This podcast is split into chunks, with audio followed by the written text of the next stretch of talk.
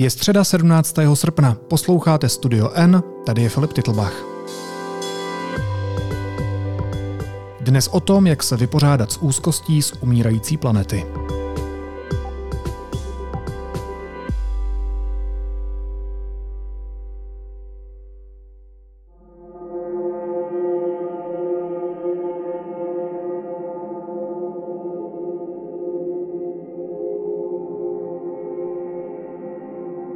Kvůli globálním klimatickým změnám přicházíme o přírodu i budoucnost. Mnoho z nás se vypořádává s pocitem úzkosti, smutku nebo strachu, který zažíváme při pohledu na umírající planetu.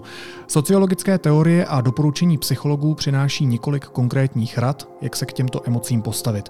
A budu se o nich bavit s redaktorkou deníku N Karolínou Klinkovou. Karolíno, vítej, ahoj. Ahoj Filip.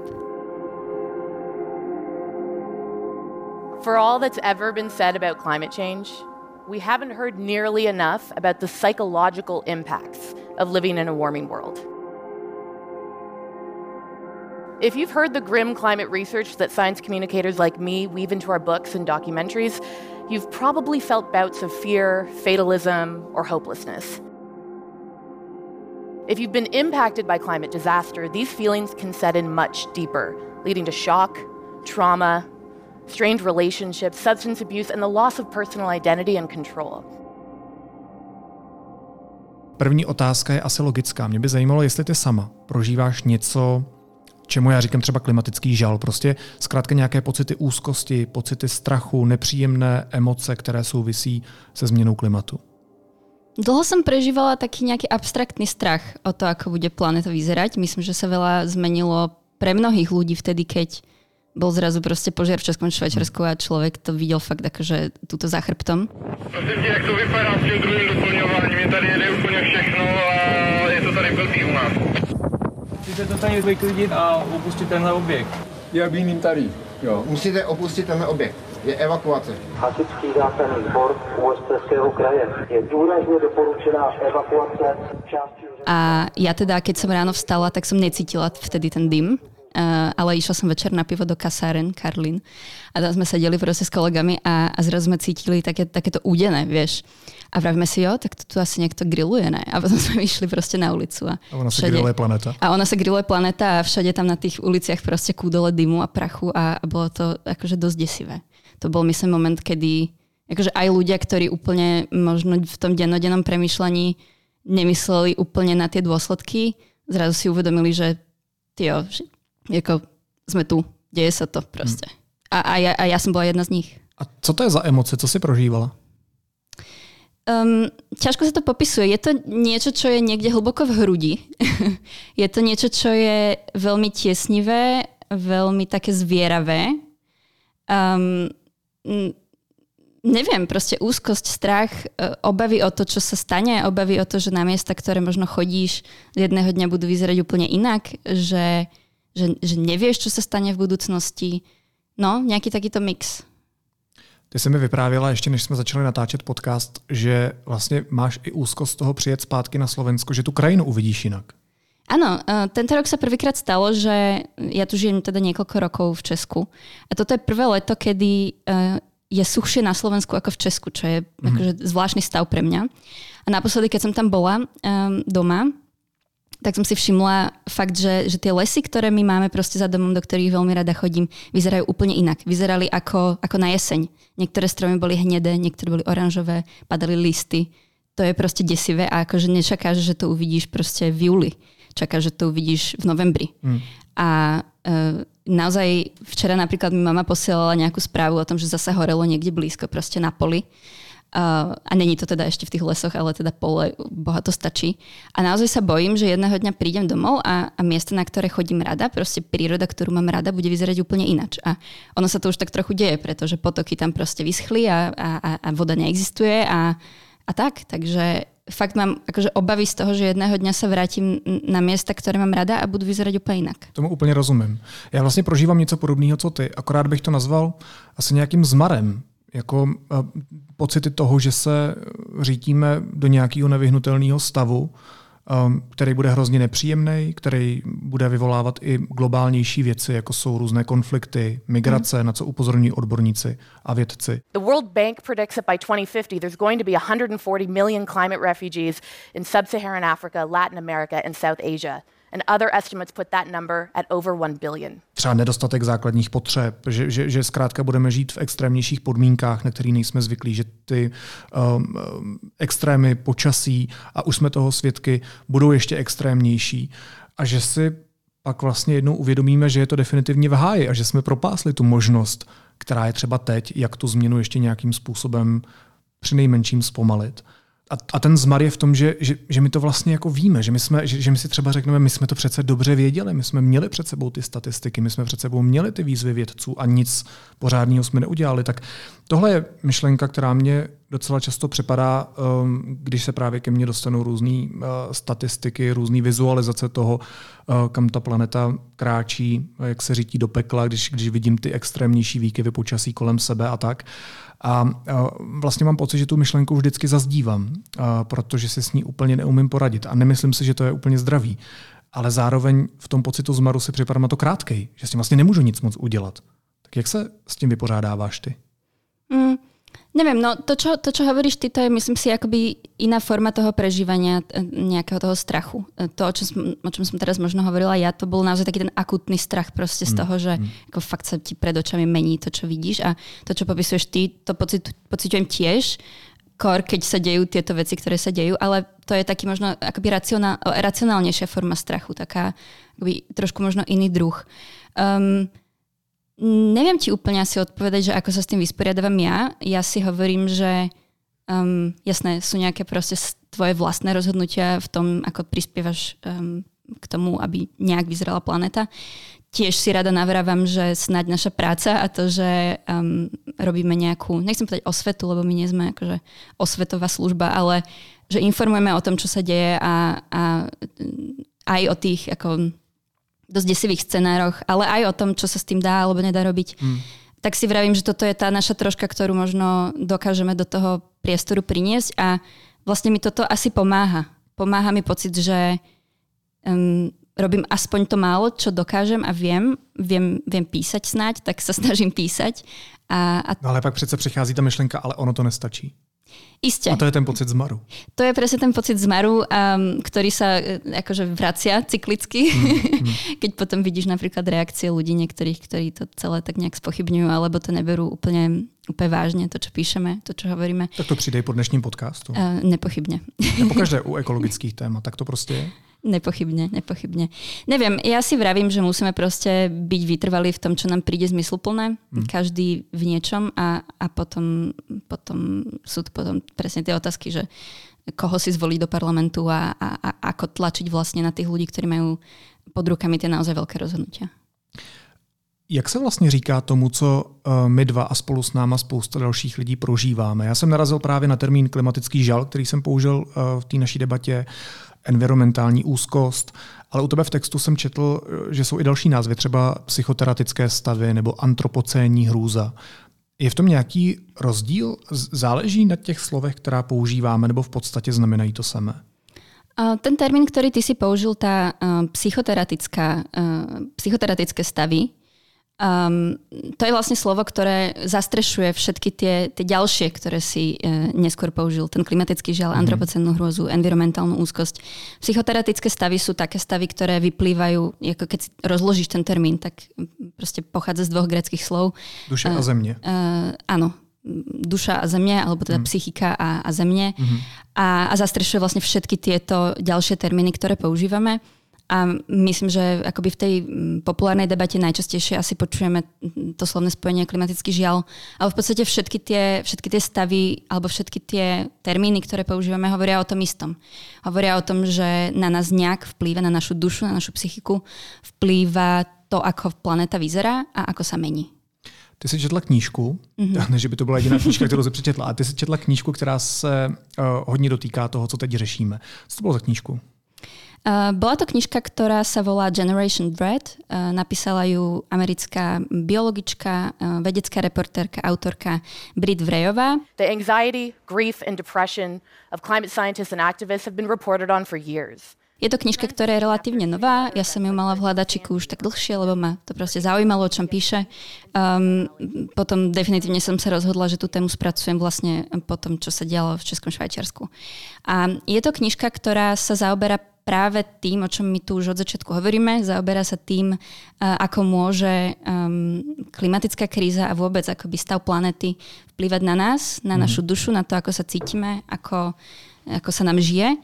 A um, vlastne hlavná otázka, ktorú si táto autorka v tej knihe kladie, je to, že ako, ako my sa s týmito všetkými pocitmi, ktoré prežívame, môžeme vysporiadať. Čo je ten správny spôsob, ako, ako k ním vlastne pristúpiť. A, no a existuje nějaké správné doporučení, jak se s tím vypořádat, nebo jak, jak s těmi pocity pracovat spíš? Tých doporučení, konkrétnych doporučení existuje viacero, môžeme sa potom k tomu ešte možno dostať, ale ak by som to mala nejak úplne akoby mm, veľmi zhutniť tú hlavnú myšlienku, tak tá spočíva v tom, že, že si máme tie emócie dovoliť precítiť a že hmm. nemáme myslieť si to, že sú nutne negatívne, ne, nemáme ich vnímať ako niečo, čo nám musí nutne škodiť. Ono samozrejme, keď tie veci prežívaš, tak ti z toho nie je dobre.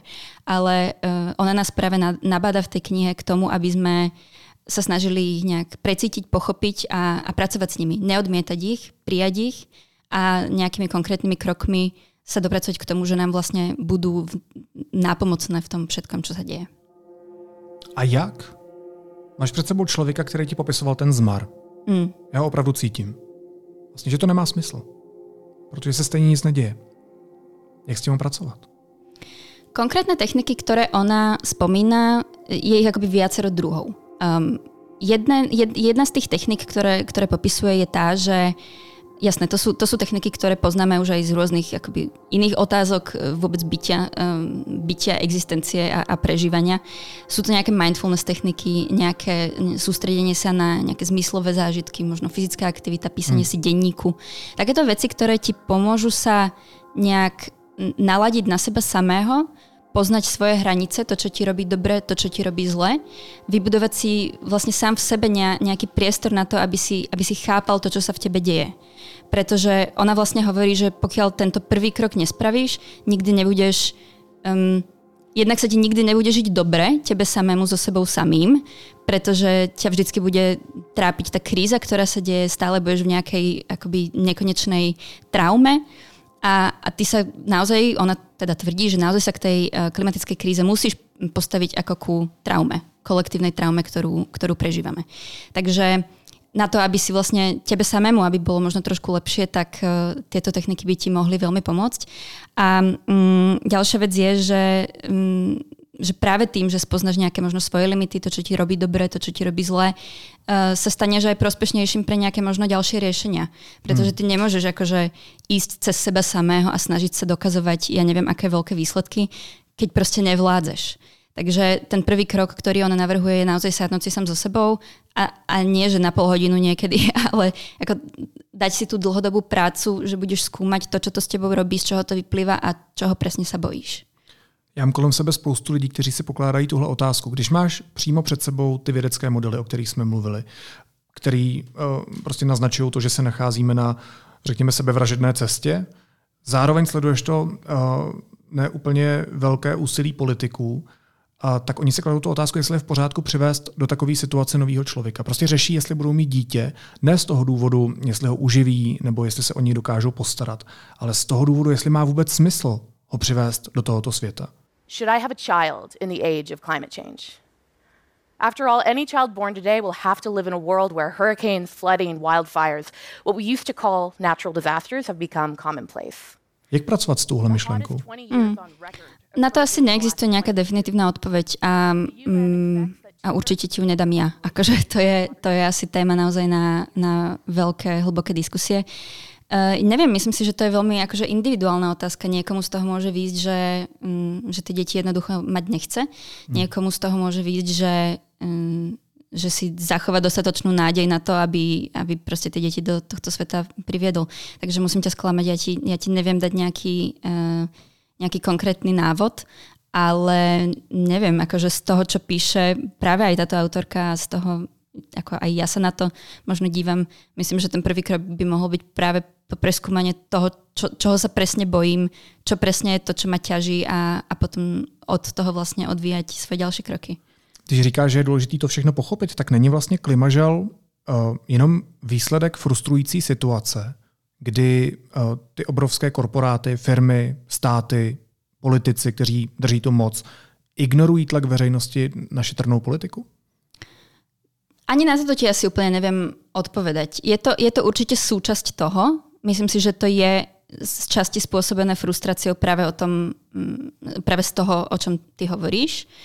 Zároveň si myslím, že to je akoby, že, že, že nemusíme hľadať možno ani tie odpovede niekde v nejakom takomto úplne racionálnom uh, premýšľaní a že, že možno je to jednoducho náš úplne prirodzený stav cítiť sa takto, pretože hmm. naša planéta je miesto, ktoré milujeme miesta, po ktorých chodíme, sú miesta, ktoré milujeme a je úplne normálne proste akože, akože cítiť sa zle, keď sa dívaš na to, že sa menia, keď, keď, keď musíš proste sledovať zmenu, ktorú, ktorú vidieť nechceš. Takže myslím si, že z časti Áno, z časti určite je to nejaká, nejaké výsledok nejakého racionálneho premyšľania, nejakej akoby frustrácie vyplývajúcej z nejakých ako racionálnych príčin, ale myslím si, že je to aj úplne proste pochopiteľná ľudská reakcia, proste intimná ľudská reakcia na to, že svet, ktorý máš rád, sa mení. Na veľmi těžké otázky, na které jsou ještě těžší odpovědi. No a jak, jak, jak vlastně v době globálních klimatických změn zůstat příčetný, když hmm. si odpovídáš na tyhle fakt složitý otázky? No, jeden, jedna z tých metód, uh, to už som vlastne spomínala. Uh, snažiť sa naozaj pochopiť to, čo sa v tebe deje, snažiť sa nájsť tie nejaké svoje hranice, svoje limity, um, pochopiť to svoje prežívanie. To je jedna vec, ktorú teda doporučuje práve táto autorka. Um, zároveň ale hovorí o tom, že je fajn um, nezostávať len sám v sebe samom. Um, snažiť sa možno byť v kontakte aj so spoločnosťou, ktorá žije okolo teba. Čo ona napríklad hovorí je, že um, by mohlo byť veľmi prospešné uh, akoby, kolektívne trúchliť, alebo ako to nazvať. Takéto kolektívne to, trauma? Tak... Presne, keď to je kolektívna trauma, tak, tak prečo nie kolektívne trúchlenie? Ona to naozaj pripomína um, ten, ten žiaľ, ktorý pociťujeme, alebo tú stratu, ktorú, ktorú vidíme, uh, pripodobňuje to strate nejakého nášho blízkeho človeka. Hmm. A keď sa zamyslíš nad tým, že na čo vlastne slúži trúchlenie, tak jedna, jedna z tých, jedna z tých point toho, prečo to robíš, je to, že, že zdieľaš ten smutok s inými ľuďmi. A uh, ona teda tvrdí, že práve toto zdieľanie tých uh, negatívnych pocitov alebo pocitov, ktoré my si uh, vysvetľujeme ako negatívne, uh, že, že cestou by mohlo byť práve to, že, že ich budeme s niekým zdieľať, že sa o nich budeme baviť. A, Ako my dva tady. Presne ako my dvaja. A možno to, možno to aj niekomu pomôže tento rozhovor, keď si ho vypočuje, že není v tom sám. Takže kolektívne truchliť je jedna vec, čo sa týka tej spoločnosti. A potom druhá vec je, že môžeme napríklad založiť nejakú komunitu, ktorá sa bude um, zaoberať nejakými konkrétnymi otázkami týkajúcich sa stavu um, prostredia, v ktorom žijeme tvrdí, že nemáme mať nejaké akože veľkolepé ambície v zmysle teda zmeniť akože svetový rád, aby sme zachránili planetu, ale že už len to, že ideš spolu možno so susedmi pozdie, pozbierať smeti zo zeme, hmm. alebo tlačíš na svojho proste lokálneho politika, aby, neviem, prijal nejaké riešenie, ktoré bude proste udržateľné. Už len toto ti môže v tom procese pomáhať Máš pocit, že máš okolo seba ľudí, ktorí ti rozumejú, zároveň máš pocit, že reálne niečo robíš pre tú dobrú vec, pre ktorú si sa rozhodol. A naozaj nemusíš akoby očakávať nejaké veľké výsledky, ale už len to vedomie, že si toho účastný, môže byť nápomocné.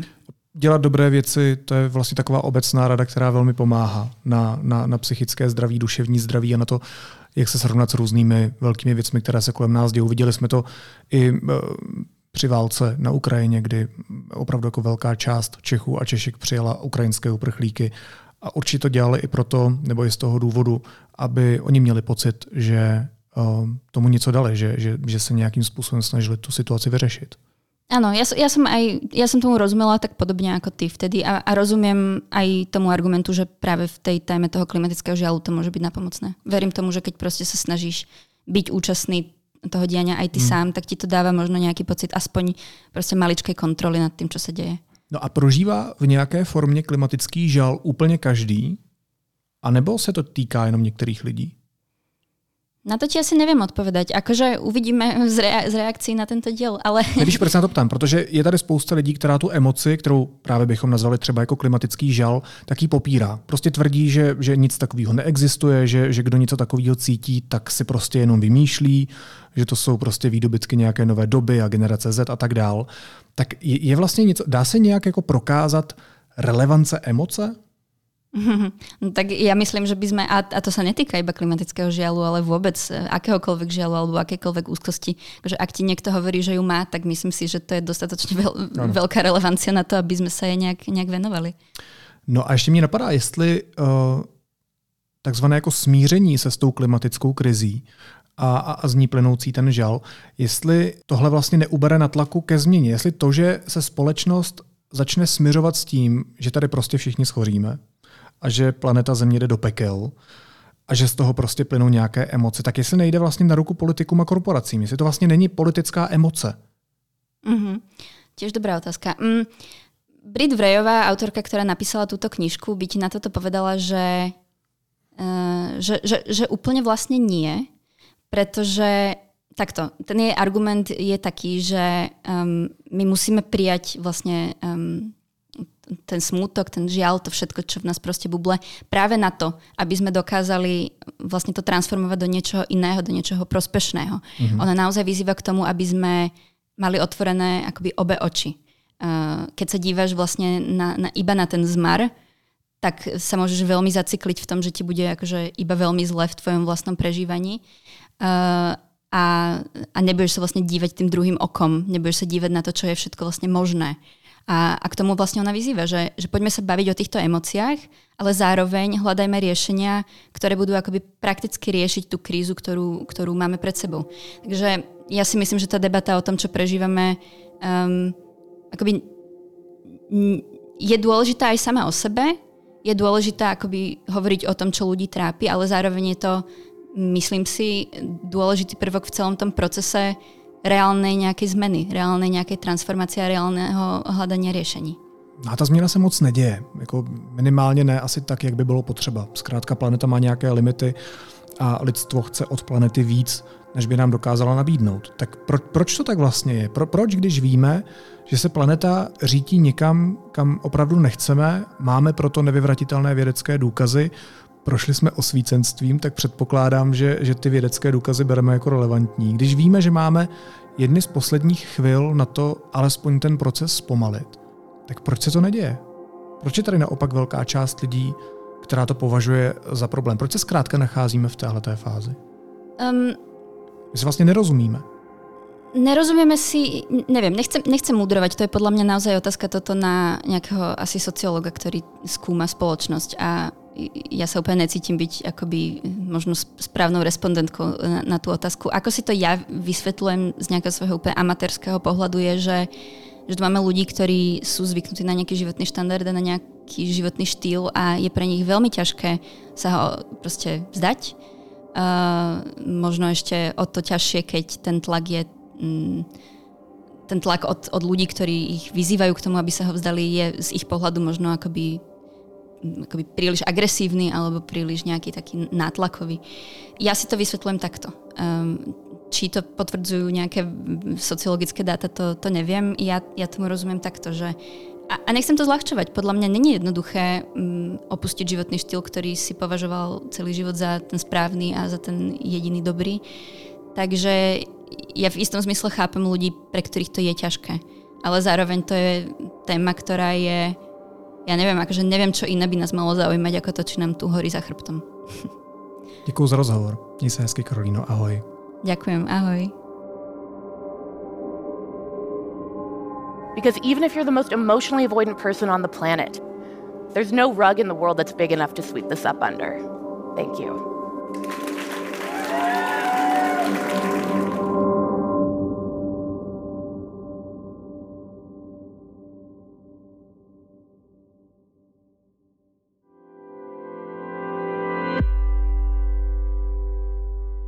Následuje krátká reklamní pauza. Za 15 sekund jsme zpátky.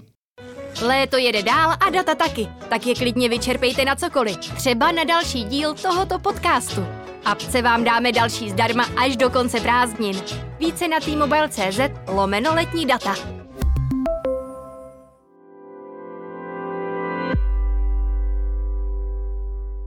A teď už jsou na řadě zprávy, které by vás dneska neměly minout.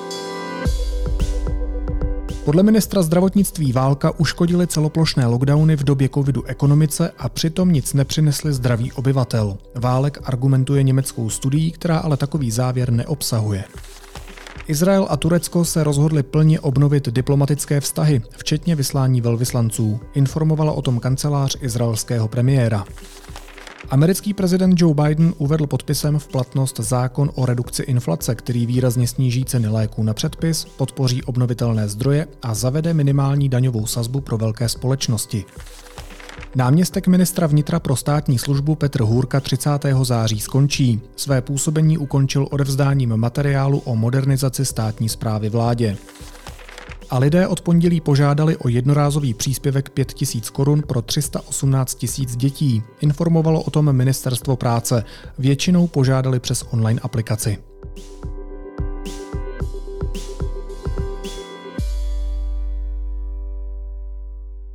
A na závěr ještě jízlivá poznámka. Prezidentské kampaně nabírají na obrátkách. A to znamená jediné, přichází bizarní výstupy kandidátů a urodilo se na materiál pro jízlivé poznámky. Dneska se pojďme podívat na Tomáše Březinu. Ocituju kousek z jeho předvolebního plagátu, kde se vyjadřuje k ženám. Musíte být dostatečně silný, abyste je zvládl. Prostě ukočírovat různé ženské války. A také musíte počítat s tím, že mají tendenci často rodit. To mě velmi zaujalo a rozhodl jsem se v redakci Deníku N formou ankety zjistit, jak se svým sloganem Tomáš Březina oslovuje ženy. Holky, já natáčím anketu do jízlivý poznámky. Mě zajímá, jak vás oslovuje kandidát na prezidenta Tomáš Březina, který tvrdí, že, že ženy eh, mají tendenci často rodit. Já bych se rád zeptal, jakou dneska zrovna máš, Evi, tendenci často rodit? Jako, já bych řekla jako velmi nízkou velmi dneska. Nízkou. Velmi nízkou. Takže dneska by tě neoslovila tahle fráze. Dneska by mě to asi neoslovilo. Tebe, Karolíno, prosím tě, kdybys mě mohla odpovědět na stejnou otázku. Jakou dneska máš tendenci často rodit? Nulovou. Nulovou? Mm-hmm. Až dobře, tak já jdu, já jdu do jiného oddělení. Děkuji moc. Ahoj, Báro, můžu tě vyrušit? No. Prosím tě, jakou máš dneska tendenci často rodit? Hodně, neustále. Takže tebe by oslovila taková kampaň prezidentská, kdyby mm-hmm. někdo tohle reflektoval. Mm, ano, a ještě bych ocenila, kdyby mi někdo poradil, eh, jak bych, eh, jak bych měla zvládnout svoji menstruaci finančně. Dobře, dobře, děkuji moc. Chtěl bych se zeptat, uh, Hanko, jak často máš tendenci rodit? Dneska zrovna. Já už jsem dneska porodila po třetí, možná to přijde i po čtvrté, tak neruš prosím tě. Dobře, dobře. Já vůbec žádný tendence tohoto typu nemám. Nemáš? Nemám. Takže ani tebe by neoslovila tato prezidentská kampaň, kdyby někdo tematizoval, jak často rodíš? Ne, obávám se, že to není úplně mířen na mě. Báro, jak to vypadá, co? S podcasty. Jako kdy bude? Hmm. Až dotočím tuhle jízlivou poznámku, já dělám takovou anketu, chtěl bych se zeptat, eh, jak velkou tendenci máš dneska často rodit? Žádnou. Dneska žádnou? Dneska zrovna žádnou. Tak jo, tak děkuji, ti za chvilku odevzdám podcasty. Jo. Ahoj. No, tak uvidíme, jestli budou mít tendenci volit. Tady se asi hodně voliček neurodilo. Naslyšenou zítra.